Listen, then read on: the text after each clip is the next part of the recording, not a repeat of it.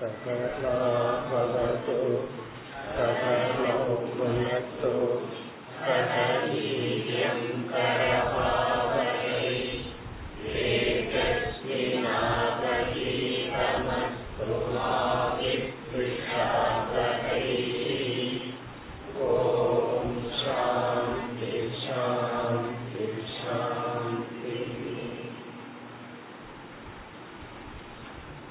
नान्गावद् श्लोकम् अनिमा महिमा मूर्तेः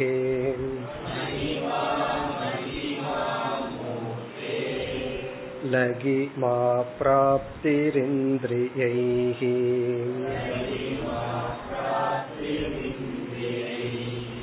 प्राकाम्यं श्रुतदृष्टेषु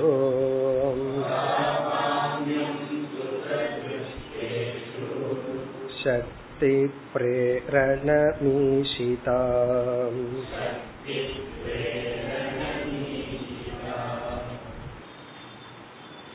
இந்த அத்தியாயத்தின் சாராம்சம் சித்திகளை பற்றியது என்று சென்ற வகுப்பில் பார்த்தோம்.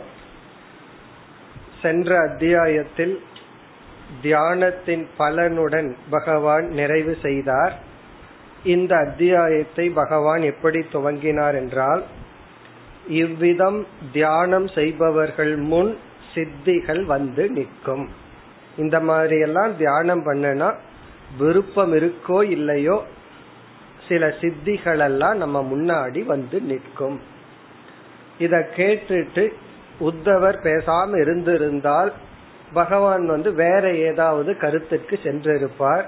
ஆனால் உத்தவருக்கு சித்தியை பற்றி சில விஷயங்களை தெரிந்து கொள்ள ஆவல் ஏற்பட்டு நான்கு கேள்விகள் உத்தவருடைய கேள்வியில் அமைந்திருந்தது. முதல் கேள்வி எத்தனை சித்திகள் இருக்கின்றன? நம்பர் எவ்வளவு சித்தி இருக்கு? இரண்டாவது சித்தியினுடைய பெயர் நேம் என்னென்ன சித்தி? மூன்றாவது நேச்சர் அந்த சித்தியினுடைய தன்மைகள் என்ன? நான்காவது எப்படிப்பட்ட தியானத்தில் அந்த சித்தியை அடைதல்? சித்தியினுடைய உபாயம். இதை கேட்டார்.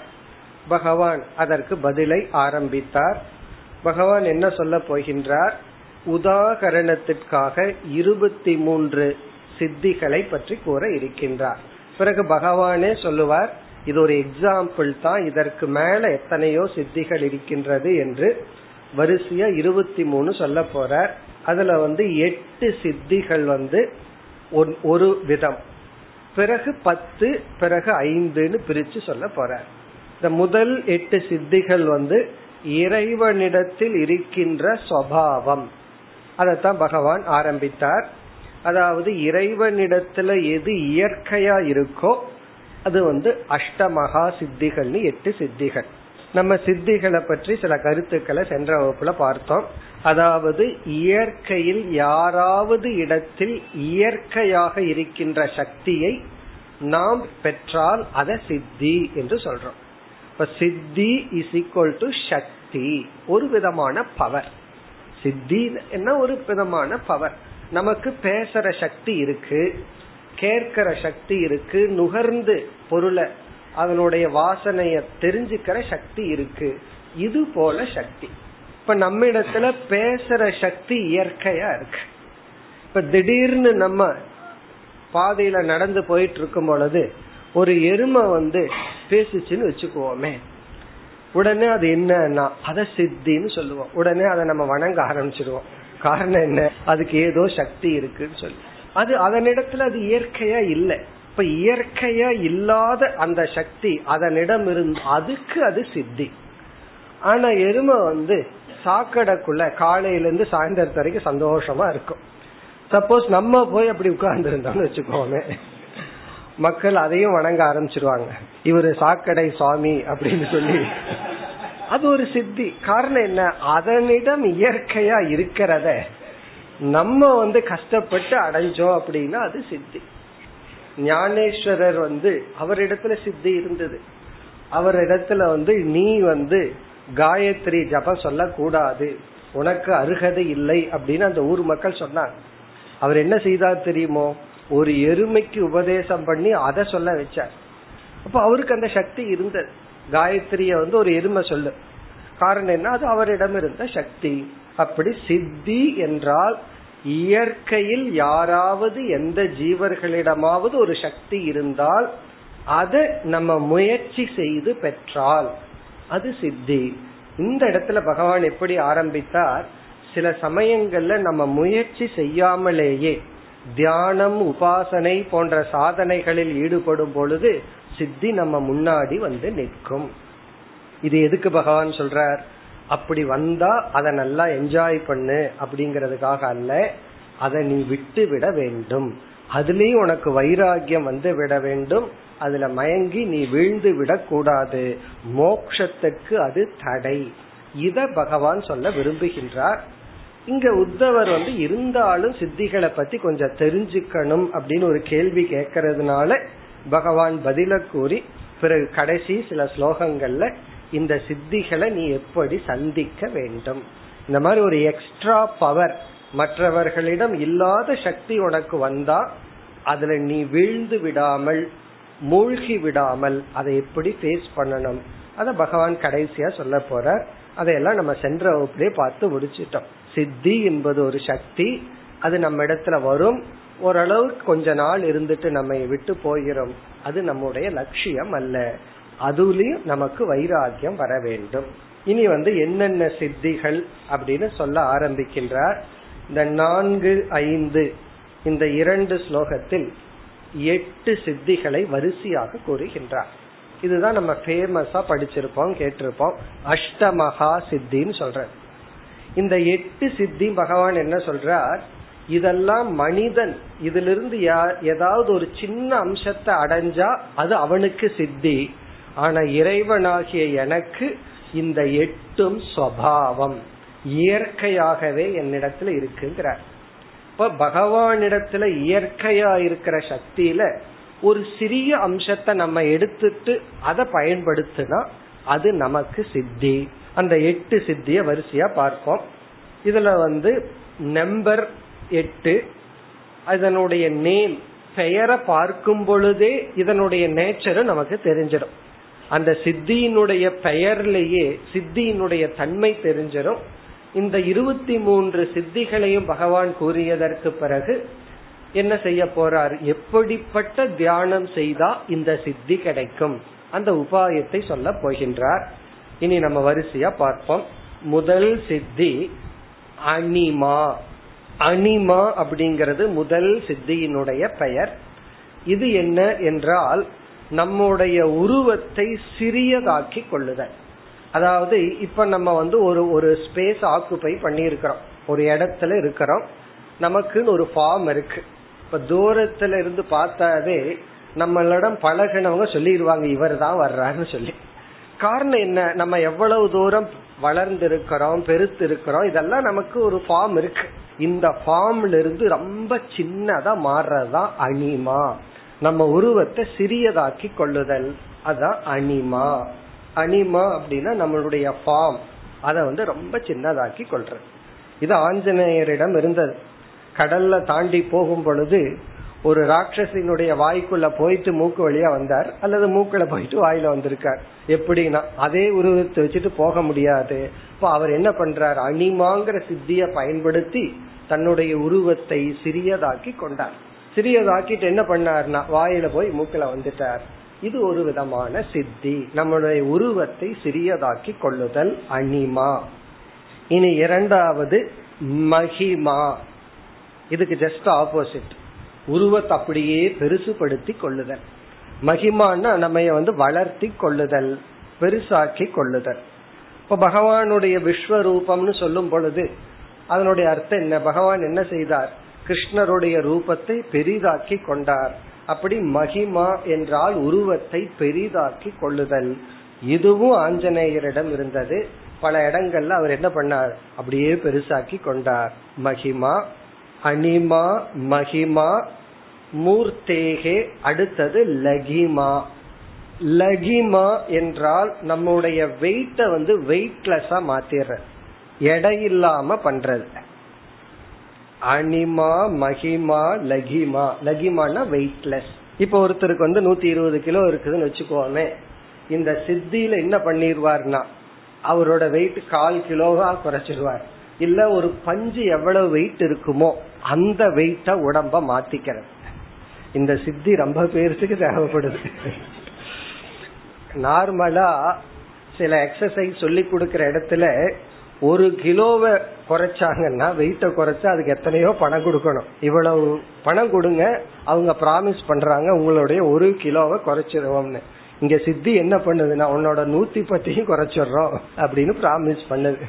அப்ப இந்த சித்தி என்ன பண்ணும்னா வெயிட்லெஸ் ஆயிரும் இதுவும் ஆஞ்சநேயரிடம் இருந்தது. வெயிட்லெஸ் ஆனா தானே பறக்க முடியும். இப்ப வந்து பிளைட்டுக்கு ஏன் அவ்வளவு ஃபியூயல் தேவைப்படுதுன்னா மேல போனோம்னா அது வெயிட்லெஸ் ஆகிறது இல்ல. நமக்கு சின்னதா தெரியுது. அப்படி வெயிட்லெஸ் உடம்ப வந்து வெயிட்லெஸ் ஆக்கி கொள்ளுதல். இந்த மூன்று சித்திகளும் மூர்த்தேகேன்னு ஒரு சொல்லு இருக்கு. இது ஸ்தூல உடல் சம்பந்தப்பட்டது. இங்க மூர்த்தினா ஃபார்ம் ஃபார்ம்ங்கிறது நம்முடைய பாடி பிசிக்கல் பாடி நம்ம உடலோடு சம்பந்தப்பட்ட சித்தி இந்த மூன்று அதாவது உடலையே நம்ம வந்து அணுவ போல மாத்திக்கிறது. உடலையே ரொம்ப பெருசா எடுத்துக்கொள்ளுதல் பிறகு உடலை வெயிட் இல்லாம பண்ற இது வந்து மூர்த்தேகே. இப்ப இந்த மூர்த்தினா பாடி இந்த உடலை சார்ந்தது இந்த மூன்று சித்திகள். இந்த அத்தியாயத்தை படிக்கும்போது கொஞ்சம் கவனமா படிக்கணும். இத படிக்கிறது எதற்குனா களவும் கற்று மரங்கிறதுக்காக இத படிச்ச உடனே உடனே நமக்கு மைண்டில் என்ன தோணும்? இதுல யாருக்கு எதுல விருப்பமோ அந்த உபாயத்தை தேடி அதை செஞ்சு இதை அடையணுங்கிற ஆசை வரக்கூடாது. இங்க பகவான் என்ன சொல்ற நீ சித்தி வேண்டான்னு நினைச்சு தியானம் பண்ணாவே சம்டைம் உனக்கு ஒரு எக்ஸ்ட்ராடினரி பவர் வரலாம். அப்படி வந்தாலும் அதுல உனக்கு வைராகி இருக்கணும்னு சொல்ல போற. அப்படி இருக்கையில் இதுல எல்லாம் நமக்கு ஆசை வரக்கூடாது. இதுவும் ஒரு அனாத்மாவா ஒரு சக்தி தான் இதுவும் நமக்கு வந்தா கொஞ்ச நாள் இருந்துட்டு போயிரும். இனி அடுத்தது இந்திரிய சம்பந்தமான சக்தி. இந்த மூன்று உடல் சம்பந்தமான சித்திகள் அடுத்த சித்தி வந்து இந்திரிய சம்பந்தமானது. நான்காவது பிராப்திகி இந்திரியைகி நான்காவது சித்தியினுடைய பெயர் பிராப்திகி பிராப்திகிங்கிறது நான்காவது சித்திக்கான பேர். இதுல அப்படியே பகவான் வந்து சித்தியினுடைய நேச்சரையும் விளக்கி வர்றார். Number name nature. அந்த தன்மையையும் சொல்லிட்டு வர்றார். அந்த தன்மையை விளக்கிற சொல்லுதான் இந்திரியைகி. இந்திரியைகிங்கிற சொல்லுல பிராப்திகிங்கிற சித்தியினுடைய தன்மையை விளக்குகின்றார். இதனுடைய பொருள் என்னவென்றால் மற்றவர்களுடைய இந்திரியத்தின் மூலமாக நாம் போகத்தை அனுபவித்தல். மற்றவங்க இந்திரியத்தின் மூலமா நம்ம அனுபவிச்சா அது வேறு பிராப்தி. அதாவது எல்லா இந்திரியங்களுக்கும் ஒவ்வொரு இந்திரியத்துக்கு ஒவ்வொரு தேவதைகள் இருக்கு. இப்ப கண் அப்படின்னு ஒரு இந்திரியம்னா அதுக்கு ஒரு சூரிய தேவன் சூரிய தேவதை. மனசுனா சந்திர தேவன் அப்படின்னு ஒவ்வொரு இந்திரியத்திற்கும் ஒவ்வொரு தேவதைகள் இருக்கு. மூக்குன்னா அஸ்வினி குமாரர்கள் அப்படின்னு தேவதைகள் இருக்கு. இப்ப நம்ம என்ன பண்றது? அந்த தேவதைகளை தியானம் செய்து அந்த தேவதைகளினுடைய அருளை பெற்று நம்மிடத்துல அந்த இந்திரியம் இல்லாட்டியும் மற்றவர்களிடத்திலயும் அதே தேவதை தான் அனுகிரகம் பண்ணிட்டு இருக்கா அந்த தேவதையை நம்ம கையில போட்டுட்டோம்னா என்ன பண்றதுன்னா அந்த தேவதையினுடைய துணை கொண்டு மற்றவர்களுடைய இந்திரியத்தின் மூலமாக நாம் உலகத்தை அனுபவித்தல். இது எவ்வளவு சௌரியமா இருக்கும். அமெரிக்கா போகவே வேண்டாம். அங்க போய் ஒருத்தரை சுத்தி பார்க்க சொல்றது. அப்படியே பார்த்துட்டு அவனோட இந்திரியத்தை இங்க நம்ம டேப் பண்றது. பார்த்துட்டு அதை நம்ம இங்க அனுபவிச்சுட்டு இருக்கிறது. சஞ்சயனுக்கு இருந்ததே. சஞ்சயன் என்ன செய்தார்? அவர் பாட்டுக்கு சௌகரியமா போர்க்களத்தில் இல்லாம அமர்ந்து கொண்டு போர்க்களத்துல நடக்கிறதையெல்லாம் வேடிக்கை பார்த்துட்டு இருந்தார். அப்படி இது எப்படின்னா மற்றவர்களுடைய இந்திரிய தேவதையை நாம் வசப்படுத்தி அந்த அனுபவத்தை நாம் அடைதல். அப்ப நமக்கு அந்த இந்திரியம் இருக்கணுங்கிறது கூட இல்லை. ஒருவருக்கு வயசு வந்து எண்பத்தஞ்சு ஆயிடுதுன்னு வச்சுக்கோமே கண்ணு காதெல்லாம் சரியா கேட்காது. இவர் என்ன பண்ணுவாருன்னா இருபது வயசுல இருக்கிறவனோட இந்திரியத்தை டேப் பண்ணா அந்த இந்திரியத்தை தான் அனுபவித்தல். இதெல்லாம் என்னன்னா இவனுக்கு எழுபது வயசு ஆகி வைராக்கியம் வரலினா நீ எத்தனை வருஷம் எத்தனை இந்திரியத்தை அனுபவிச்சாலும் அதே கதி தானே. அதனாலதான் வைராக்கியம் தான் பெரிய சித்தின்னு பின்னாடி பகவான் சொல்லுவார். இப்ப பிராப்திகிங்கிற வார்த்தையினுடைய அர்த்தம் மற்றவர்களுடைய இந்திரியத்தை அடைதல். அதான் பிராப்தி. நம்ம என்ன பண்றோம்? மற்றவர்களுடைய இந்திரியத்தை டேப் பண்ணி அந்த இந்திரியத்தை நாம் அடைகின்றோம். இதெல்லாம் ஒரு விதத்துல திருடுற மாதிரி தான் ஏன்னா இனியொருத்தனுடைய இந்திரியத்துக்குள்ள போய் அவனை போய் அதை பிடிச்சிட்டு நம்ம அதை எடுத்து அனுபவித்தல். அது வந்து பிராப்திகி. இனி ஐந்தாவது. பிராகாமியம். அது சித்தியினுடைய பெயர். பிராகாமியம். இந்த சித்தியை விளக்குகின்றார் ஸ்ருத திருஷ்டேஷு. அந்த சொல் வந்து இந்த சித்திக்கான விளக்கம். இந்த பிராகாமியம் என்றால் சென்ற சித்தியை விட அடுத்த ஸ்டெப் சென்ற சித்தி வந்து ஒரு பொருளை ஒரு விஷயத்தை நம்ம அனுபவிக்கணும்னா ஒன்னா நம்ம இந்திரியத்துல அனுபவிக்கணும் இல்ல வேற யாராவது ஒரு இந்திரியத்துல போய் அந்த பொருளை நம்ம அனுபவிக்கிறோம் இப்ப அமெரிக்கால ஒருத்தர் ஒரு ஐஸ்கிரீம் சாப்பிட்றாருன்னு வச்சுக்கோமே அங்கதான் ரொம்ப ரொம்ப பிளேவரான ஐஸ்கிரீம் எல்லாம் இருக்கான் நம்ம ஊர்ல கிடைக்கல. என்ன பண்றதுன்னா இவர் வந்து அந்த இந்திரியத்தின் வழியா அதை அனுபவிக்கிறார். இது சென்ற சித்தி. இந்த சித்தி என்ன அப்படின்னா மனதாலேயே நாம் அனுபவிக்க கூடிய பொருளை அனுபவித்தல்.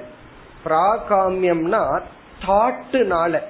ஒரு லட்ட பார்த்து அத வாயில போட்டு அனுபவிக்கிறது சாதாரணது.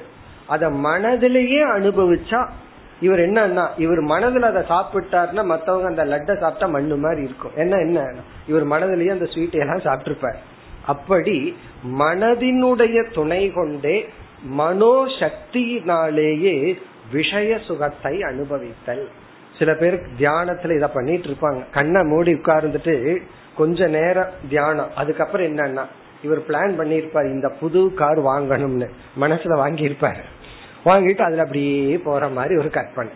ஒரு மணி நேரம் ஓடி இருக்கும். இவர் என்ன பண்ணிருக்காருன்னா மனதின் மூலமா அந்த என்ஜாய்மெண்ட் நிஜமாலுமே போயிருந்தா அந்த சுகம் இருந்திருக்காரு. ஏன்னா ஏசி எல்லாம் ரியலி குறைவா தான் இருக்கு. இவர் கற்பனையில நல்லா பண்ணலாமே. ஏசி எல்லாம் நல்லா ஹை வால்யூம் வைக்கலாம். எந்த டிராபிக் இல்லாம வச்சுக்கலாம். ஏன்னா கற்பனை தானே. அப்ப இவருக்கு இஷ்டமான ஹைவேல போய்க்கலாம். இதெல்லாம் என்னன்னா இந்த சித்தி நம்ம பண்ணிட்டு இருக்கோம் அடிக்கடி. பல சமயங்கள்ல கற்பனையா ஒரு இன்பத்தை அனுபவிச்சுட்டு இருந்தா அது என்னன்னா பிராகாமியம். மனசினாலேயே கற்பனை பண்ணி அந்த சித்தியை அந்த சுகத்தை அனுபவித்தல். ஃபைனலா பார்த்தா எல்லாமே இன்பத்துலதான் முடியும். எல்லாம் இன்பம்தான். சுகம்தான். அந்த சுகம் நம்ம சுரூபம்னு தெரிஞ்சுட்டா இதுக்கெல்லாம் ஏன் போகணும்? இப்ப பிராகாமியம் என்றால் எண்ணத்தினாலேயே அனுபவித்தல். அதுலயும் எப்படின்னா ஸ்ருத திருஷ்டேஷு. ஸ்ருதம்னா இப்படியெல்லாம் இன்பம் இருக்குன்னு கேள்விப்பட்டாவே போதும். நம்ம அதை பார்க்கணுங்கிற அவசியமே இல்லை. திருஷ்டம்னா நம்மால் பார்க்கப்பட்ட. நாம வந்து ஒரு இன்பத்தை ஒருத்த அனுபவிக்கிறத பாக்கிறோம் பார்த்த உடனே இந்த சித்தியினால எண்ணத்தினாலேயே அவன் அதை அனுபவிச்சா எந்த இன்பத்தை அடையிறானோ அதே இன்பத்துல தாட்டுனால அடையிறது. ஸ்ருதம் அப்படின்னு சொன்னா கேள்விப்படுறது. இது வந்து சொர்க்கலோகத்துல இப்படி எல்லாம் இன்பம் இருக்குன்னு சாஸ்திரத்துல கேள்விப்படுறோம். இவன் என்ன பண்றான்? இங்கேயே உட்கார்ந்துக்கிறான். சொர்க்கத்துக்கெல்லாம் போகல. அமர்ந்து கொண்டு தேவேந்திரன் எந்த இன்பத்தை அனுபவிக்கிறானோ அவனுக்கு எவ்வளவு குவாண்டிட்டி குவாலிட்டி ஆஃப் ஹாப்பினஸ் கிடைச்சிருக்கோ அதையே இவ எண்ணத்தினாலேயே அனுபவிக்கின்றான். அதான் பிராகாமியம். பிராகாமியம்னா அந்த மனது தியானம் பண்ண பண்ண அவ்வளவு சக்தி வந்துருமா? வேதாந்தத்துல எதுக்கு இவனை தியானம் பண்ண சொன்னோம் வைராகியம் வருட்டுன்னு. ஆனா என்ன வந்திருக்குன்னா இவன் கற்பனையிலேயே எதை வேணாலும் அனுபவிக்கிறதுக்கான சக்தியை அடைகின்றான். இனி அடுத்தது சக்தி பிரேரணம் ஈஷிதா. அடுத்தது வந்து ஈஷிதா. சித்தியினுடைய பெயர் வந்து ஈஷிதா. அதனுடைய விளக்கம் தான் மற்ற சொல். ஆறாவது சித்தி வந்து ஈசிதா விளக்கம் வந்து சக்தி பிரேரணம் சக்தி பிரேரணம்ங்கிறது அந்த ஈசிதாங்கிறதனுடைய விளக்கம். இந்த ஈசிதா சக்தி பிரேரணம் என்றால் இயற்கையில் இருக்கிற சக்தியை தூண்டிவிடும் சக்தி. பிரேரணம்னா தூண்டி விடுறது. சக்தினா இயற்கையில் இருக்கின்ற சில பவர்ஸ் அதை நம்ம வந்து தூண்டி விடுற சக்தி. அதாவது இயற்கையிலேயே பொட்டன்சியலா ஒரு சக்தி இருந்தா அது இயற்கையா நடக்காம நம்முடைய சித்தியினால அதை தூண்டி விடுதல். இப்ப மேகம் இருக்கு. அந்த மேகத்துல தண்ணீர் இருக்கு. அது வந்து இயற்கையா மழையா வரணும். இவர் சித்தியில என்ன பண்ணுவார்? அதை தூண்டி விட்டு மழை பெய்ய வைப்பார்.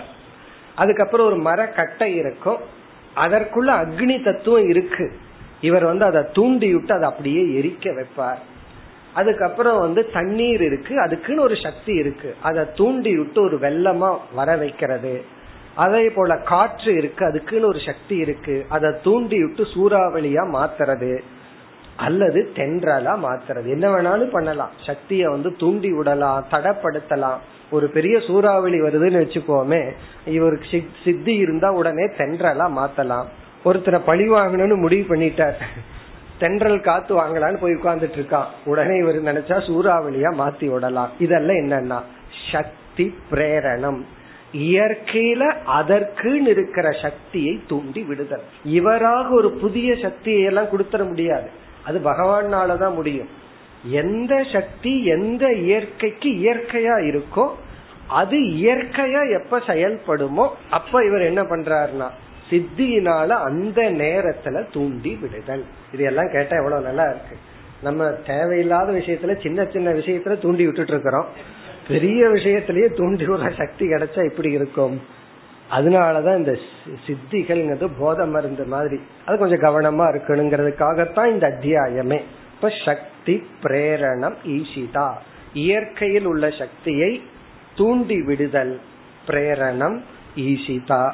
இப்ப இந்த ஸ்லோகத்துல ஆறு சித்திகளை பகவான் சொல்லி உள்ளார் இதெல்லாம் என்னன்னு பகவான் அடுத்த ஸ்லோகத்துல சொல்ல போற இதெல்லாம் என்னிடத்தில் இருக்கின்ற இயற்கையான தன்மை.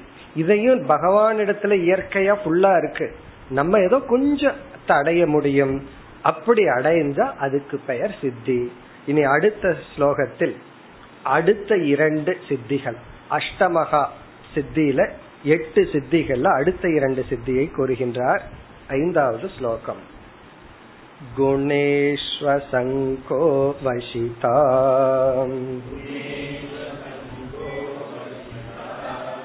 यत्कामस्ततवस्यति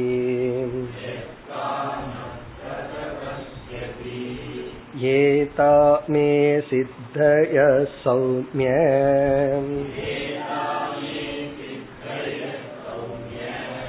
अष्टावौत्पत्तिकामताः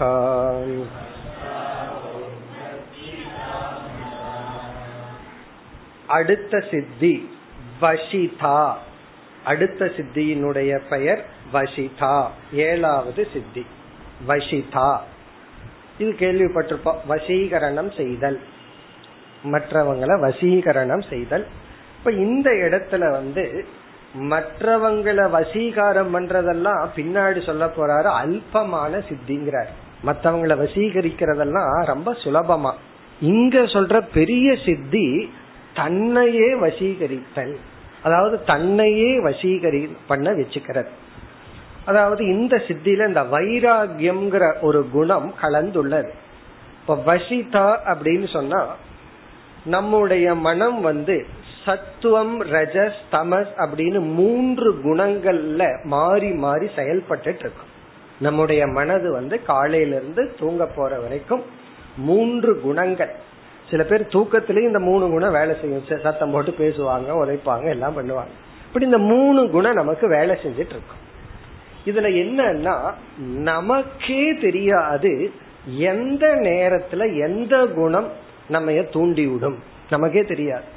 அதனாலதான் மற்றவங்க நம்ம பார்த்து அவர் எந்த நேரத்துல எப்படி இருப்பாருன்னு தெரியாதுன்னு சொல்லுவான். மத்தவங்க சொல்லுவாங்க நம்ம பாஸ் இருக்காரு அவர் இன்னைக்கு மூடு எப்படி இருக்குன்னு பார்த்துட்டு தான் இன்கிரிமெண்ட பத்தி கேட்கணும் லீவை பத்தி கேட்கணும்னு சொல்லுவோம். அதனுடைய அர்த்தம் என்னன்னா எந்த நேரத்துல எந்த மூடில் இருப்பாருன்னு இவருக்கு தெரியலன்னு சொல்லுவார். உண்மை என்னன்னா அது அவருக்கே தெரியாது. அது பாசுக்கே தெரியாது நம்ம எந்த நேரத்துல எப்படி இருப்போம். இப்ப எந்த குணத்தின் தூண்டுதல்ல இருப்போம்? தெரியாது. இந்த வசிதான்னு சொன்னா அந்த குணங்களை வசீகரணம் பண்ணி வச்சுக்கிறது. அப்போ நம்ம முடிவு பண்றோம். இந்த நேரத்துல நான் ரஜோ குணத்தை தூண்டி விட்டுக்கிறது. கார் டிரைவ் பண்ணிட்டு போயிட்டு இருக்கோம் அந்த நேரத்துல சமோ குணம் வந்துடுதுன்னு வச்சுக்கோமே. என்ன ஆகிறது? நம்ம மட்டும் போய் சேர மாட்டோம். ஆகவே என்னன்னா அப்ப இந்த சித்தி இருந்ததுன்னா கொஞ்சம் ரஜச தூண்டி விட்டுக்கிறது. எல்லா வேலையும் முடிஞ்சாச்சு. காலையில இருந்து சாயந்தரத்து வரைக்கும் நல்லா உழைச்சாச்சு போய் படுத்துட்டோம்.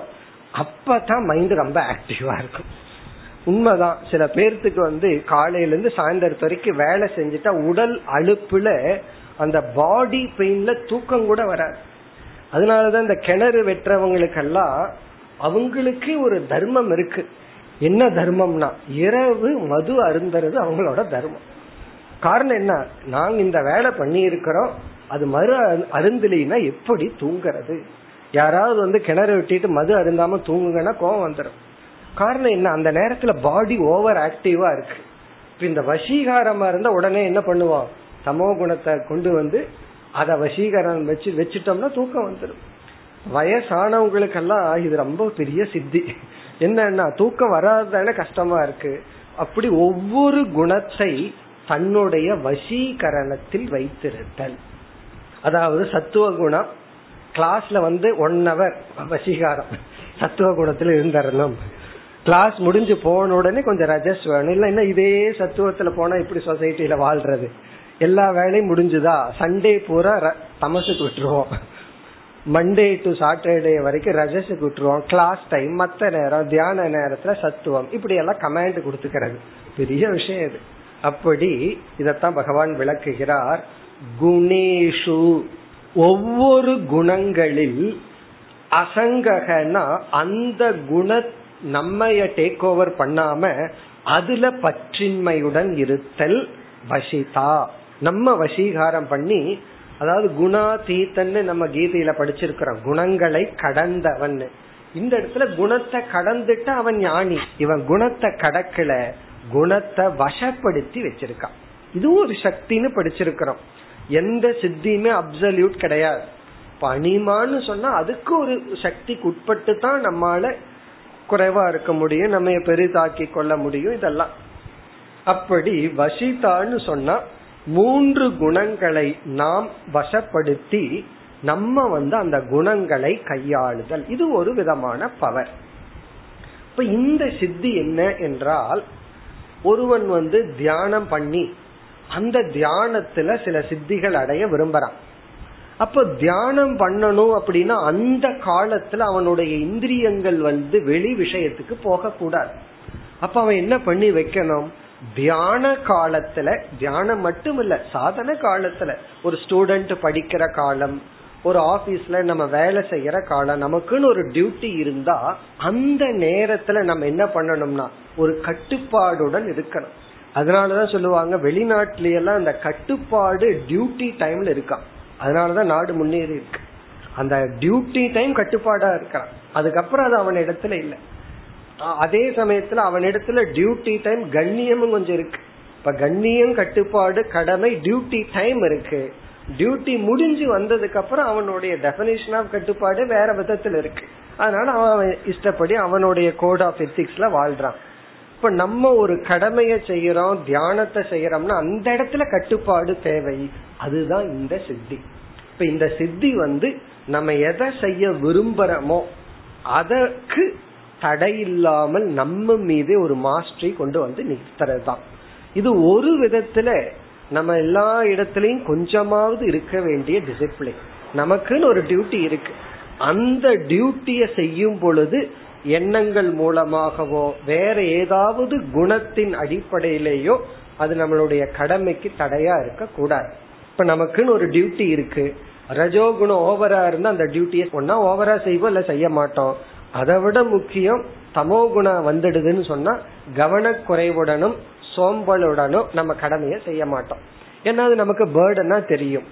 அதே போல ஒரு சாதனையை நம்ம செய்யணும்னா இந்த குணங்கள் தான் செய்ய விடாம பண்ணுது. இந்த வசிதா அப்படின்னா தன்னை வசப்படுத்தியவன் வந்து எதை செய்ய நினைக்கிறானோ அதை செய்தல். அந்த நேரத்துல அவன் கட்டுப்பாடுடன் இருப்பான். அதனால இந்த சித்தி வந்து தப்பு கிடையாது நல்லதுதான். இந்த சித்தியும் அடுத்த சித்தி இருக்கே. இந்த ரெண்டையும் கொஞ்சம் பாசிட்டிவாம் பார்க்கலாம் நெகட்டிவாம் பார்க்கலாம். இந்த அனிமா மகிமா எல்லாம் தேவையில்லை தான் லகிமா வந்து வேற விதத்துல பண்ணிக்கணும். ஒழுங்கா எக்ஸசைஸ் பண்ணி குறைக்கணுமே தவிர சித்தி பண்ணி எல்லாம் வெயிட்ட குறைக்க கூடாது பட் இந்த ரெண்டு இப்ப பார்க்க போற இரண்டு சித்தியும் மோக்ஷத்துக்கு துணை புரிகின்ற சித்திகள். இது பெருசா நமக்கு இருக்க வேண்டாம். பாஸ் மார்க் லெவல் ஒரு முப்பத்தஞ்சு பர்சன்ட் நம்ம கிட்ட இருந்தா போதும். அப்படின்னா என்ன அர்த்தம்னா ஓரளவுக்கு நம்ம நம்ம வசப்படுத்தி இருந்தால் போதும். அதனாலதான் இந்த சித்தி வந்து வைராகியம்ங்கிற குணம் கலந்தது இந்த சித்தி. இந்த சித்தியில வைராகியம் கலந்துள்ளது. ஒருத்த வந்து ஒரு கடமைய செய்யறான்னு சொன்னா அந்த கடமையை செய்யும் பொழுது அவனுக்கு வைராகியம் இருக்கணும். ஓரளவுக்கு வைராகியம் இருந்தா தான் நம்ம கடமையை செய்ய முடியும். ஒருத்தன் வந்து அவனுடைய ஃபீல்டுல ப்ரொஃபஷனல்ல மேல வந்திருக்கான்னு சொன்னா ஸ்டூடெண்ட் படிச்சு வந்திருக்கான் இல்லறத்தில் இருக்கிறவன் அவனுடைய பொசிஷன்ல மேல வந்திருக்கான்னு சொன்னா ஓரளவுக்கு அவனுக்கு வைராகியம் இருந்திருக்கு. கொஞ்சம் பணம் வந்த உடனே அல்லது கொஞ்சம் ஒரு பதவி வந்த உடனே இதே போதும்னு என்டர்டைன்மெண்ட்ல மூழ்கி இருந்தால் வைராகியம் இல்லைன்னா அவனுடைய வாழ்க்கையில முன்னேற்றம் இல்லை. அதே போல கொஞ்சம் சித்தி வந்த உடனே இதுவே போதுன்னு இருந்துட்டான்னா மேல போக மாட்டான். இந்த வசிதா அப்படிங்கிறது அவனுடைய லட்சியத்துக்கு தடைப்படாமல் இருக்கின்ற ஒரு சக்தி. இது வந்து அசங்கக குணேஷோ. அசங்ககன எந்த குணமும் நம்ம ஓவர் டேக் பண்ணாம மூன்று குணத்தையும் கையாளுகின்ற திறன். இந்த சித்தி வந்து ஞானத்தின் மூலமா ஒருத்தனுக்கு கிடைச்சா அதற்கு பெயர் மோக்ஷம். இதே சித்தி ஞானத்துல இவன் அடையறான். ஏன்னா ஞான ஆத்ம ஞானத்துல ஒருத்தன் தன்னை வசப்படுத்திட்டான்னா அது மோக்ஷம். ஆத்ம ஞானம் இல்லாமல் முயற்சியில வசப்படுத்துனா அது சித்தி. ஏன்னா சித்தி அப்படிங்கறது ஒரு காலம்தான் நமக்கு இருக்கும் ஒரு கொஞ்ச காலத்துக்கு நம்ம கிட்ட இருக்கும். அது ஒரு சக்தி. மோக்ஷங்கிறது ஒரு சக்தி அல்ல. மோக்ஷங்கிறது ஒரு பவர் கிடையாது. நம்ம லைஃப்ல அடைய போற லட்சியம்ங்கிற மோட்சம் இருக்கே அது ஒரு சக்தி அல்ல. அது ஒரு சக்தியா இருந்தா அதுலயும் தாரதமியம் இருக்கு. நீ எவ்வளவு சக்தி மோட்சம் உன்னோட பர்சன்டேஜ் ஆஃப் மோட்சம் எவ்வளவு? என்னுடைய பர்சன்டேஜ் ஆஃப் மோட்சம் எவ்வளவுன்னு பேச ஆரம்பிச்சிடலாம். ஏன்னா பவர்னு சொன்னாவே பர்சன்டேஜ் இருக்கு. நம்ம பேட்டரியில பார்த்தோம்னா கம்ப்யூட்டர்லயே செல்போன்லயே இவ்வளவு பவர் சார்ஜ் ஆயிருக்கு. இவ்வளவு பர்சன்டேஜ் சார்ஜ் ஆகலின்னு வர்ற மாதிரி மோக்ஷத்திலேயே பேச ஆரம்பிச்சிருவோம் இல்ல அப்படின்னா என்னுடைய மோட்சத்துல சார்ஜ் குறைஞ்சு போச்சுன்னு ஏன்னா அது சக்தி அல்ல அது ஸ்வபாவம் அது நம்முடைய இயற்கை. இயற்கையா அந்த ஸ்டேட் அந்த நிலைய அந்த பலனை அடையிறது. இந்த வசிதா அப்படிங்கறது அடுத்து பார்க்க போற சித்தியும் மோக்ஷ லெவல்ல சொன்னோம் அப்படின்னா அது ஞானத்துல கிடைச்சா. இது ஞானத்துல கிடைப்பதல்ல. இது வந்து உபாசனையினால் அடையக்கூடியது. அதனால பார்த்தோம்னா இங்க சொல்லப்படுற சில சித்திகள் ஏதோ ஒரு ஃபார்ம்ல நம்ம கிட்ட கொஞ்சம் கொஞ்சம் இருக்கு. பல பேர்த்துக்கு இந்த பிராகாமியம் இருக்கு. கற்பனையிலேயே வாழ்ந்துருவார்கள். கற்பனையிலேயே சந்தோஷத்தை அடந்து அடந்து வாழ்ந்து விடுவார்கள். அதே போல வசிதா செல்ஃப் மாஸ்டரி செல்ஃப் கண்ட்ரோல் வசிதாவுக்கு வந்து தன்னை வசப்படுத்துறதுன்னு என்ன அர்த்தம்? நம்ம வந்து சாதன சதுஷ்டய சம்பத்தியில பார்த்த சமதமன் தான் வசிதா நம்மையே நம்ம கட்டுப்பாட்டுக்குள் வைத்திருத்தல்? இப்ப ராவணன் ஹிரண்ய கசுபு இவங்களிடத்துல இந்த சித்தி இருந்தது. அவன் வந்து ஒரு பெரிய லட்சியத்தை அடையும் பொழுது அவனுக்கு செல்ஃப் கண்ட்ரோல் இருந்துச்சு. ராவணனுக்கு இந்திரியத்தை எல்லாம் தான் வசத்துல வச்சிருந்தான். அந்த சீதோஷ்ணத்தை எல்லாம் தாங்கி தன்னுடைய வசத்துல வச்சிருந்தான் இப்ப ராவணன் எல்லாம் என்ன செய்தார்கள்? முதல்ல வசிதாவை அடைந்தார்கள். தன்னை வசப்படுத்துற சித்திய அடைஞ்சு பிறகு முயற்சிய தொடர்ந்து பிறகு என்ன சித்தி வேணும்னு நினைச்சாங்களோ அதை அவர்கள் அடைந்தார்கள். ஆகவே வசிதா அப்படிங்கிறது நமக்கே தேவைப்படுகின்ற ஓரளவுக்கு இருக்க வேண்டிய சித்தி. இனி அடுத்தது எட்டாவது சித்தி. காம அவசாயிதா அந்த சித்திக்கு பேர். காமாவசாயிதா அதை பிரிச்சு எழுதினோம்னா காம அவசாயிதா.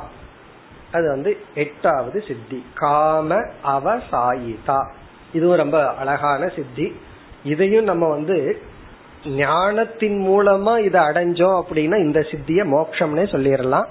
ஞானத்தின் மூலமா அடையாம இந்த சித்தியை அடைஞ்சா இது ஒரு சக்தி. இது என்ன என்றால் நம்ம வந்து எத்தனையோ பொருளை என்ஜாய் பண்றோம். எத்தனையோ ஆப்ஜெக்ட என்ஜாய் பண்றோம். ஒரு எக்ஸாம்பிள் எடுத்துக்கோமே ஒரு ஐஸ்கிரீம் சாப்பிட்றோம்னு வச்சுக்கோமே இப்ப வந்து ஒரு பொருளை நம்ம என்ஜாய் பண்றோம். இந்த ஐஸ்கிரீம் அப்படிங்கிற ஒரு ஒரு சாப்பிடக்கூடிய ஒரு இன்பத்தை கொடுக்கக்கூடிய ஒரு பொருள். நான் ஏன் இதை சொல்லணும்னா இட்லி தோசையை சொல்லல. ஏன்னா அது ரெகுலரா சாப்பிட்றோம். அது வந்து சாப்பிட்டே ஆகணும். ஐஸ்கிரீம் வந்து என்ஜாய்மெண்ட்டுக்காக சாப்பிட்ற ஒரு பொருள். அல்லது வடையை வச்சுக்க. உங்களுக்கு எது என்ஜாய்மெண்ட்டோ அதை எடுத்துக்குவோம். அதை நம்ம அனுபவிக்கும் பொழுது அதிலிருந்து முழுமையான இன்பத்தை எப்ப அனுபவிக்க முடியும்? ஒரு திருட வந்து அல்லது குழந்தையே வீட்டுல நமக்கு தெரியாம ஐஸ்கிரீம் எடுத்து திருடி சாப்பிடுதுன்னு வச்சுக்கோமே அது எப்படி சாப்பிடும்? யாராவது வந்துருவாங்களோ அம்மா அப்பா பாத்துருவாங்களோன்னு பயந்துட்டு பயந்துட்டு சாப்பிடும். அதே ஐஸ்கிரீம அனுமதி பெற்று பேரண்ட்ஸோட அந்த குழந்தை சாப்பிடும் போது அந்த குழந்தை அந்த ஐஸ்கிரீம் எப்படி என்ஜாய் பண்ணும்? இப்போ அதே அளவு ஐஸ்கிரீம குழந்தை திருடியும் சாப்பிட்டுருக்கு. பேரண்ட்ஸோட இருந்து அது உரிமையோடையும் சாப்பிடுது. இப்போ அந்த என்ஜாய்மெண்ட்டை பார்த்தோம் அப்படின்னா ஒரே அளவான ஐஸ்கிரீம் எப்போ அந்த ஐஸ்கிரீம ஹண்ட்ரட் பர்சன்ட் அந்த குழந்தை என்ஜாய் பண்ணிருக்கு அது திருடி சாப்பிடாம பெற்றோர் கொடுத்து வாங்கி சாப்பிடும் போதுதான் அதை முழுமையா அனுபவிச்சிருக்கு. திருடி சாப்பிடும்போது என்ன பண்ணிருக்குதுன்னா அதுல இருந்து எவ்வளவு பர்சன்டேஜ் இன்பத்தை அது அனுபவிச்சிருக்கு? ஒரு பத்து பர்சன்ட் இருபது பர்சன்ட் தான். மீதி என்னன்னா அது ஏதோ விளக்கெண்ண குடிக்கிற மாதிரி அதை சாப்பிட்டுருக்குள்ள பயம் பாத்துருவாங்களோ பாத்துருவாங்க அப்ப இதுல இருந்து என்ன தெரியுதுன்னா நம்ம வாழ்க்கையில ஒரு என்ஜாய்மெண்ட் ஒரு பொருளை அனுபவிக்கிறோம்னா ஒரு பொருள் அனுபவிச்சிருக்கலாம். ஆனா அதுல இருந்து ஃபுல் யூட்டிலைசேஷன் முழுமையா அதை என்ஜாய் பண்ணினதே கிடையாது. பயம் கில்ட் பிறகு மைண்ட் வேற எங்கேயோ இருக்கும். சில பேர் வந்து மூணு இருபது தோசை சாப்பிட்டு எவ்வளவு சாப்பிட்டேன்னு நம்ம கிட்ட கேட்பாங்க. காரணம் என்ன? எங்கேயோ மைண்ட் இருக்கும். அதை சுவைச்சும் கூட சாப்பிட மாட்டார்கள். அப்படின்னு என்ன அர்த்தம்னா இந்த உலகத்தை நம்ம அனுபவிச்சாலும் கூட அதை நம்ம வந்து ஃபுல்லா அனுபவிக்கல அதுல இருந்து ஃபுல் இன்பத்தை டிரைவ் பண்றது இல்ல காரணம் என்னன்னா மைண்ட் டிஸ்ட்ராக்ட் ஆயிருக்கு. அது கில்ட்டுனால பயத்தினால அவசரத்தினால ரஜோகுணத்தினால நம்ம வந்து அனுபவிப்பது இல்லை அதனாலதான் சொல்லுவார்கள் இந்த உலகத்தை ஞானி தான் உண்மையிலேயே அனுபவிக்கிறான். மத்தவனுக்கு பயம் போயிருமோ என்ன ஆகுமோ ஞானிக்கு இருந்தா இருக்கட்டு போனா போகட்டும். அப்படிங்கும் போது என்னன்னா உண்மையிலேயே பெரிய போகி யார் தெரியுமோ? ஞானி தான். அவன் ஒரு கஞ்சிய குடு குடிச்சாலும் அதுல இருக்கிற அந்த பிக்ஷையில் இருக்கிற கஞ்சிய ஹண்ட்ரட் பர்சன்ட் அனுபவிக்கிறான். இந்த வீட்டில் இருக்கிறவன் நெய் ரோஸ்ட் சாப்பிட்டாலும் பூரி மசாலா சாப்பிட்டாலும் அவன் என்ன ஏதோ உள்ள தள்ளிட்டு போயிடுறான். என்ஜாய் பண்றது இல்லை காரணம் என்னன்னா அவனுக்கு அந்த மைண்ட் கிடையாது. அது ஏதோ உள்ள போகுது. அப்போ இந்த உலகத்துல ஒரு காமத்தை காமம்னா என்ஜாய் பண்ற ஆப்ஜெக்ட நம்ம வந்து என்னதான் என்ஜாய்மெண்ட் ரிஃபைன்ட் ஆப்ஜெக்ட் இருந்தாலும் நம்ம மைண்டில் இருக்கிற குணம் அல்லது குற்ற உணர்வு பயம் இந்த மாதிரி உணர்வுகள்ல நம்ம என்ன பண்றோம்? அந்த பொருள் இருந்து ஒரு சிறு அம்சத்தை தான் அனுபவிக்கிறோம். மீதி அம்சத்தை நம்ம உண்மையிலேயே அனுபவிக்கிறது இல்லை இந்த சித்தி என்னன்னா எந்த ஒரு ஆப்ஜெக்ட் இருக்கோ அந்த ஆப்ஜெக்ட்ல இருக்கிற ஹண்ட்ரட் பர்சன்ட் இன்பத்தை அனுபவிக்கிறது. ஒரு பொருளில் உள்ள முழுமையான இன்பத்தை அனுபவிக்கிற சக்தி.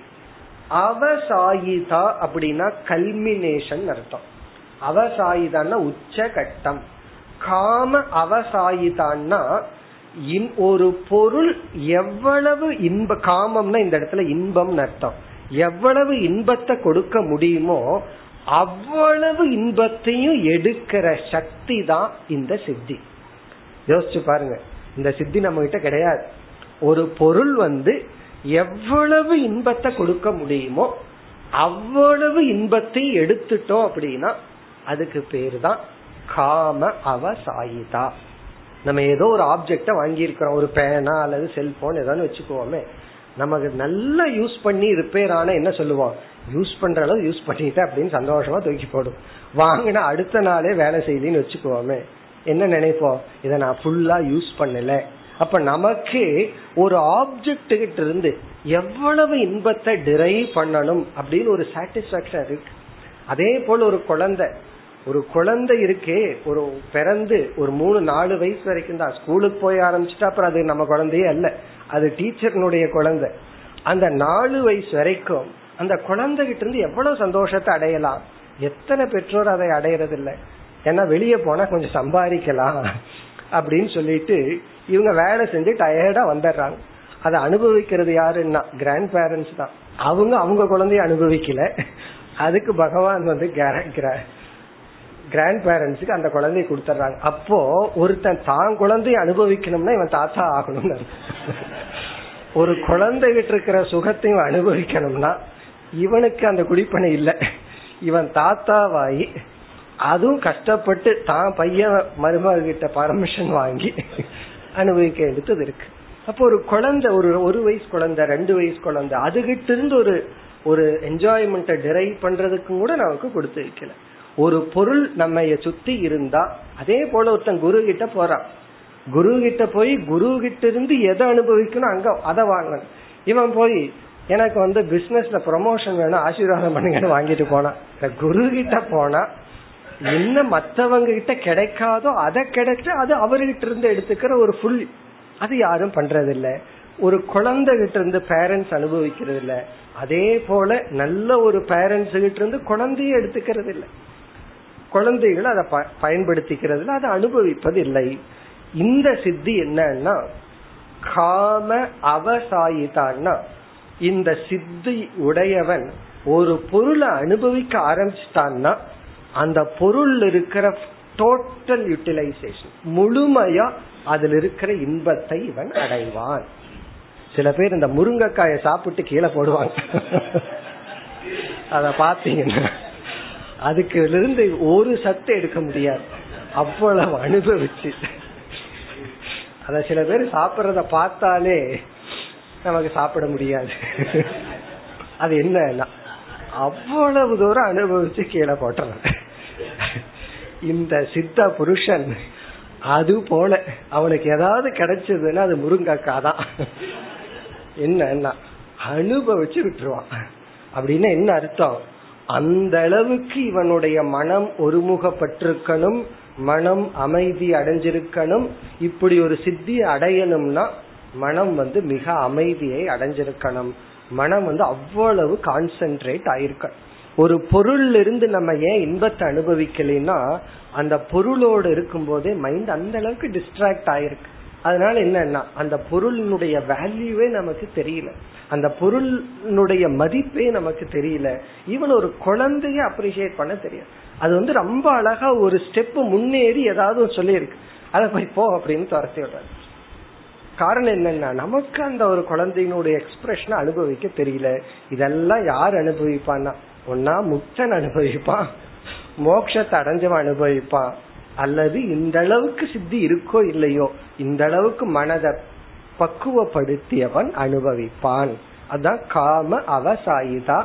இந்த காம அவசாயிதா இருக்கே. இது லௌகிக்க விஷயமான காமமா இருந்தா சித்தி. இதே இது ஆத்ம ஞானம் வைராகியம் சமதமம் இதற்குள் ஒரு சந்தோஷம் இருக்கே. இதனுடைய உச்சகட்டத்தை அடைஞ்சவன் ஞானி அல்லது முக்தன். இப்ப வந்து இந்திரிய கட்டுப்பாடுன்னு ஒண்ணு இருக்கு. அத முழுமையா பண்ணுனா ஒரு சந்தோஷம் கிடைக்குமே. அந்த சந்தோஷத்தை அடைஞ்சா அது ஞானி. இந்த உலக பொருள்கள்ல ஏதாவது ஒரு பொருளை இவன் முழுமையா அனுபவித்தால் அது வந்து சித்தி. அப்ப இத வந்து மோட்சத்தையும் கனெக்ட் பண்ணலாம். எப்படின்னா ஞானியானவன் அவன் முழுமையான இன்பத்தினுடைய எல்லையை அடைந்தவன். காம அவசாயிதாங்கிறத இன்பத்தின் எல்லை அப்படின்னு புரிஞ்சுக்கலாம். ஒரு இன்பத்தினுடைய எல்லையை அடைந்தவன். அந்த அதாவது அந்தந்த பொருள் இருக்கிற இன்பத்தின் எல்லை. அது வந்து சாதாரண பொருளா இருந்தா அது சித்தி. அந்த பொருள் வந்து ஆத்ம ஞானமா இருந்தா அந்த ஆத்ம ஞானத்திலிருந்து இவன் எவ்வளவு ஒரு சந்தோஷத்தை அடைய முடியுமோ அதை அடைந்தவன். அதாவது ஒரு சாதகன் வேதாந்தத்துக்கு வர்றான். அவனுக்கும் பகவான் வந்து இந்த மோட்சத்தினுடைய இன்பத்தை அப்படியே காட்டி கொடுத்துட்டு போயிருவார். திடீர்னு கொஞ்ச நேரம் மன சாந்தியா இருக்கும் வைராகியமா இருக்கும் அந்த ஞான பலன் வரும். பிறகு கைக்கு படாம போயிடும் ஏன்னா இவனுடைய வாசனைகள் பழக்க வழக்கங்கள் எல்லாம் அதுல இருந்து அப்பதான் இவனுக்கு அந்த லட்சியம் இவனுக்கு தெரியுது. இதே லட்சியத்தை ஒரு ஞானி அடைஞ்சா அது மோக்ஷம். அதனால இந்த ரெண்டு கடைசி சித்தி இருக்கே. இத வேணா நம்ம வைராகியத்துடன் ஃபாலோ பண்ணலாம். காரணம் என்ன? நம்மை வசப்படுத்துதல். அதுக்கப்புறம் எந்த பொருள்? தர்மத்துக்கு உட்பட்ட ஒரு காமத்தை நம்ம எடுத்துட்டோம் அப்படின்னா அது தர்மத்துக்கு உட்பட்டதுதான். அதையே அறகுறையா விட்டு வைப்பானே? முருங்கக்காய் மாதிரி நல்லா சாப்பிட்டு துப்பி போட எழுத்ததான் அதை ஒழுங்கா என்ஜாய் பண்ணணும். சாஸ்திரம் என்ன சொல்லுதுன்னா இந்த உலகத்தை முழுமையா பயன்படுத்து. இப்படி பகவான் வந்து எட்டு சித்திகளை கூறி அடுத்த வரியில் என்ன சொல்றார்? இந்த எட்டு சித்திகளும் இறைவனாகிய என்னிடத்தில் இயற்கையாக உள்ளது. என்னுடைய சுவாவம்னு சொல்றார். இப்ப இதுல இருந்து யார் பகவான்னா இந்த எட்டு சித்தி டோட்டலா இயற்கையா இருக்கும் அவர் பகவான். இந்த எட்டு சித்தி இயற்கையா இருந்தா மட்டும் போதாது. முழுமையாகவும் இருக்கணும். ஏன்னா இது சக்தின்னு சொன்னோம். இந்த சக்தி முழுமையாக சுவாவமாக யாரிடத்துல இருக்கோ அது பகவான். இதுல ஒரு அம்சம் நம்ம கிட்ட இந்த எட்டு சித்தி முழுமையா கிடைச்சிடாது. இதுல ஏதாவது ஒரு சித்தி கொஞ்சமா நம்ம சுவாவம் இல்லாம நம்ம கிட்ட வந்தா அதற்கு பெயர் சித்தி. இந்த சித்தி அப்படின்னா ஒருத்தர் வந்து ஒரு சுவாமிஜி கிட்ட போய் எனக்கு சித்தி வேணும் சித்தி வேணும் கேட்டாங்க அந்த சாமி சொன்னாரு இவனுக்கு சித்தின்னு கூட சொல்ல தெரியல. இவனுக்கு சித்தி வேணும்னா போய் உங்க அப்பாவை ஒரு கல்யாணம் பண்ணிக்க சொல்லு சித்தி கிடைச்சிருச்சு. உங்க அப்பானால உனக்கு ஒரு சித்தி கொடுக்க முடியும் அப்படின்னு சொல்லி சொன்னாராம். அப்படி இந்த சித்தின்னு கூட சொல்ல தெரியாதவனுக்கு சித்தி வேணுமா? இதெல்லாம் நம்ம கொஞ்சம் அடைஞ்சோம்னா சித்தி. இதெல்லாம் பகவானுடைய இயற்கை. அதத்தான் இரண்டாவது வரியில சொல்றார். ஏதாகா. ஏதாகா என்றால் முன்கூறிய எட்டு. அஷ்ட மகா சித்தயக. ஏதாகா சித்தயக. இதுவரை சொன்ன இந்த எட்டு சித்திகள் மே. மே அப்படின்னா என்னிடத்தில் என்னுடையது. என்னிடத்துல என்னன்னா? அஷ்டௌ ஔத்பத்திகாகா அஷ்டௌ அப்படின்னா எட்டு சித்தையகன எட்டு சித்திகள் ஏதாகன இதுவரை கூறிய எட்டு சித்திகள் மே என்றால் என்னிடத்தில் இறைவனாகிய என்னிடத்தில் ஔத்பத்தி காகா ஔத்பத்தி காகான ஸ்வாபாவிகாகா இயற்கையாக உள்ளது. அவுத்பத்திக்காகனா இயற்கையாக உள்ளது. மேனா என்னிடத்தில். அல்லது என்னுடைய இயற்கையாக உள்ளவைகள் இந்த எட்டு சித்திகள். மதாகா என்றால் என்று கூறப்படுகிறது கருதுகின்றேன். இது என்னுடைய கருத்து. அப்படின்னா திஸ் இஸ் மை டீச்சிங் சௌமிய என்று உத்தவரை அழைக்கின்றார். ஹே உத்தவா ஹே சௌமிய என்று இந்த எட்டு சித்திகள் என்னிடத்தில் இயற்கையாக உள்ளது. அப்படின்னு என்ன அர்த்தம்? இந்த எட்டு சித்திகளுடன் கூடியவர் இறைவன் பகவான். இந்த பகவானிடத்துல எட்டு சித்திகள் இயற்கையாக மட்டுமல்ல முழுமையாகவும் உள்ளது. அப்படின்னா பகவான் முக்தன் அர்த்தம். காரணம் என்ன? காம அவசாயிதா. காமத்தினுடைய எல்லையை பார்த்தவர். இனி அடுத்தது என்ன செய்ய போகின்றார் பகவான்? மேலும் ஒரு பத்து சித்தியை அறிமுகப்படுத்துறார். பிறகு அஞ்சு சித்தியை அறிமுகப்படுத்த போறார். அடுத்த பத்து சித்திகள் வந்து நம்முடைய சத்துவ குணத்தை வளர்த்தி கொள்வதனால் கிடைக்கக்கூடிய சித்திகள். சத்துவ உத்கர்ஷஜன்ய சித்தையக. அதுக்கு பேர். இது வேறு இந்த சித்திக்கு பேரு பகவானிடத்தில் இருக்கிற எட்டு சித்தி. இனி அடுத்த சித்தி வந்து சத்துவம் அப்படின்னா சத்துவ குணம். அதை வளர்த்தி கொண்டால் நமக்கு வந்து இந்தந்த சித்திகள் எல்லாம் கிடைக்கும் அடுத்த ஸ்லோகத்துக்கு போவோம் ஆறாவது ஸ்லோகம் அனூர்மிமத்வம் தேகேஸ்மின்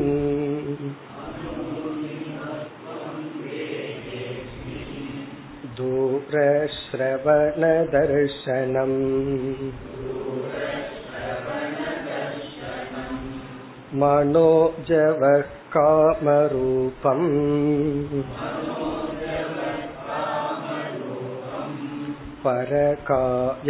परकायप्रवेशनम्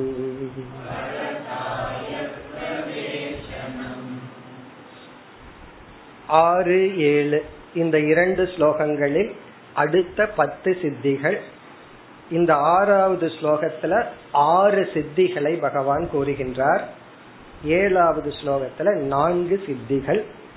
இவைகளுக்கு எல்லாமே பகவான் உபாயத்தை சொல்ல போற இனிமேல் இதெல்லாம் முடிச்சிட்டு இருபத்தி மூணையும் சொல்லிட்டு இந்த அனிமா ஒவ்வொரு சித்திக்கு என்னென்ன உபாயம்னு சொல்ல போறார். இந்த பத்து சித்திகள் வந்து நம்முடைய சத்துவ குணம் கொஞ்சம் மேல ஓங்கி இருந்து அதை நிலைப்படுத்தி பிறகு பகவான் சொல்ல போற உபாயத்தின் மூலமா அடையப்படுவது. இனி வரிசையா பார்ப்போம். இதுல வந்து முதல் சித்தி. இனி ஒன்னு ரெண்டுன்னு கவுண்ட் பண்ணிக்கோ. அந்த எட்டை தனியா வச்சுக்குவோம். இனி ஒன் டூ த்ரீன்னு பார்ப்போம். இதுல முதல் சித்தி. அனூர்மி மத்துவம் அனூர்மி மத்துவம்ங்கிறது இது முதல் சித்தி. தேஹேஸ்மின் தேஹேஸ்மின் அப்படிங்கிறது இந்த சித்தியை விளக்குகின்ற சொல். அனூர்மி மத்துவம் தேஹேஸ்மின் இந்த தேஹேஸ்மின் இது உடல் சம்பந்தமான சித்தி. எப்படி அனிமா மகிமா லகிமாங்கிறது உடல் சம்பந்தமான சித்தியோ அதே போல அஸ்மின் தேகி இந்த உடல் சம்பந்தப்பட்டது அனூர்மி மத்துவம். இது என்னவென்றால் உடலுக்கு வருகின்ற சில நோய் சில வழி இவைகளை எல்லாம் தெரியாம பண்றது. அனூர்மி மத்துவம். ஊர்மி அப்படின்னு சொன்னா நோய் அப்படின்னு அர்த்தம். நோய் அல்லது பெயின் அனூர்மி மத்துவம் அப்படின்னு சொன்னா உடலுக்கு வர்ற வழிகள் எல்லாம் தெரியாம பண்றது. இவருக்கு ரொம்ப பசிக்குதுன்னு வச்சுக்கோமே இந்த சித்தியின் மூலமா கொஞ்ச நேரத்தை பசிய தெரியாம பண்ற அல்லது வந்து உடலுக்கு ஏதாவது ஒரு நோய் வந்துட்டா அந்த வழி தெரியாம பண்றது. நோய் வராம பண்றது ஒன்று நோய் வந்துட்டா அந்த வழி தெரியாம பண்றது. இந்த சித்திகள் எல்லாம் சில மகான்கட்டில் இருக்கிற மாதிரி எல்லாம் நம்ம கதையில படிப்போம். அதாவது வந்து சதாசிவ பிரம்மேந்திரன் நடந்து போகும்போது கைய வெட்டினாங்க. அவருக்கு தெரியாம அப்படி கை வெட்டினதே தெரியாம நடந்து போயிட்டு இருந்தாருனால நம்ம படிக்கிறோம். அது உண்மையாக இருந்தால் அந்த மகானுக்கு அந்த சித்தி இருந்திருந்தால் அந்த சித்திக்கு பேர் தான் இது. அதாவது கைய காலை யாராவது வெட்டிட்டாங்கன்னு வச்சுக்கோமே. இந்த சித்தி இருந்ததுன்னா என்ன பண்ணுவோம்னா அப்படியே வேடிக்கை பார்த்துட்டு இருப்போம். ஓகே கை போயிருக்கு அப்படின்னு சொல்லி. இப்ப இனி ஒரு சித்தி இருக்க வந்து ஒட்ட வச்சுக்கலாம் அது வேற விஷயம். இப்ப இந்த சித்தி என்னன்னா உடலுக்கு வருகின்ற பசி தாகம் சில நோய் சில பெயின் அதெல்லாம் தெரியாம பண்ற. கஷ்டப்பட்டு இது பண்றதுக்கு பேசாம டாக்டர்கிட்ட போய் ஒரு பெத்தட்டின் போட்டோம்னா வேலை முடிஞ்சது. ஒருத்தன் சொல்றான் நான் வந்து எனக்கு யாராவது சர்ஜரி பண்ணா நான் வந்து வழி தெரியாம என்னால் இருக்க முடியும்னா அது இப்ப இருக்கிற சயின்ஸ்ல வந்த சித்தி என்னன்னா ஒரே ஒரு இன்ஜெக்ஷன் அந்த வேலையை வந்து ஒரு சித்தியினால அடையலாம். ஒரு சின்ன இன்ஜெக்ஷன் வந்து உடம்புல பெயின் தெரியாம பண்ணோம்னா மனதின் மூலமா இந்த உடலில் இருக்கின்ற அந்த பெயின்கிற ஒரு அசோசியேஷனை ஏன் கட் பண்ண முடியாது? அது முதல் சித்தி. இனி அடுத்தது மிக சுலபமானது. தூர ஸ்ரவண தரிசனம். தூர சிரவணம் ரொம்ப தூரத்துல யாராவது பேசிட்டு இருந்தா இங்க நம்ம கேட்க முடியற சக்தி. இதெல்லாம் தான் டெம்டிங் அர்த்தம். இங்க கிளாஸ்ல உட்காந்துட்டு வீட்டுல என்ன பேசுறாங்கன்னு கேட்டுக்கிற சக்தி. இத கேட்ட உடனே ஆசை வருமா வராதா? யாரு எங்க என்ன பேசினாலும் நம்மால கேட்க முடியும்னா நம்ம கண்டாவே பயந்துக்குவாங்க. இப்படி ஒரு சித்தி நமக்கு இருந்ததுன்னா நம்ம பேசவே முடியாது. காரணம் எங்காவது ஏதாவது பேசினா அவருக்கு காதல விழுந்துருமேன்னு. தூர சிரவணம் இரண்டாவது அடுத்தது தூர தர்ஷனம் இந்த சித்தியை தான் டெய்லி வீட்டுல பாத்துட்டு இருக்கோம் தூர்தர்ஷன். தூர தர்ஷனம் எங்கேயோ நடக்கிறத நம்ம வீட்டுல உட்காந்துட்டு பாக்கலாமா சஞ்சயனுக்கு இருந்தது. இப்ப நம்ம கிட்ட இருக்கு. நம்ம டிவிக்கு இந்த சித்தி இருக்குன்னு அர்த்தம். அது எங்கேயோ யாரோ பேசுறது வீட்டுல கேக்குறோம்ல எங்கேயோ யாரோ நடக்கிறத நம்ம இங்க பாக்கிறோம் இனி இரண்டாவது வரியில் உள்ள சித்திகளை அடுத்த வகுப்பில் பார்ப்போம். ஓம் பூர்ணமத பூர்ணமிதம் பூர்ணா பூர்ணமுதஸ்யதே பூர்ணஸ்ய பூர்ணமாதாய பூர்ணமேவாவசிஷ்யதே.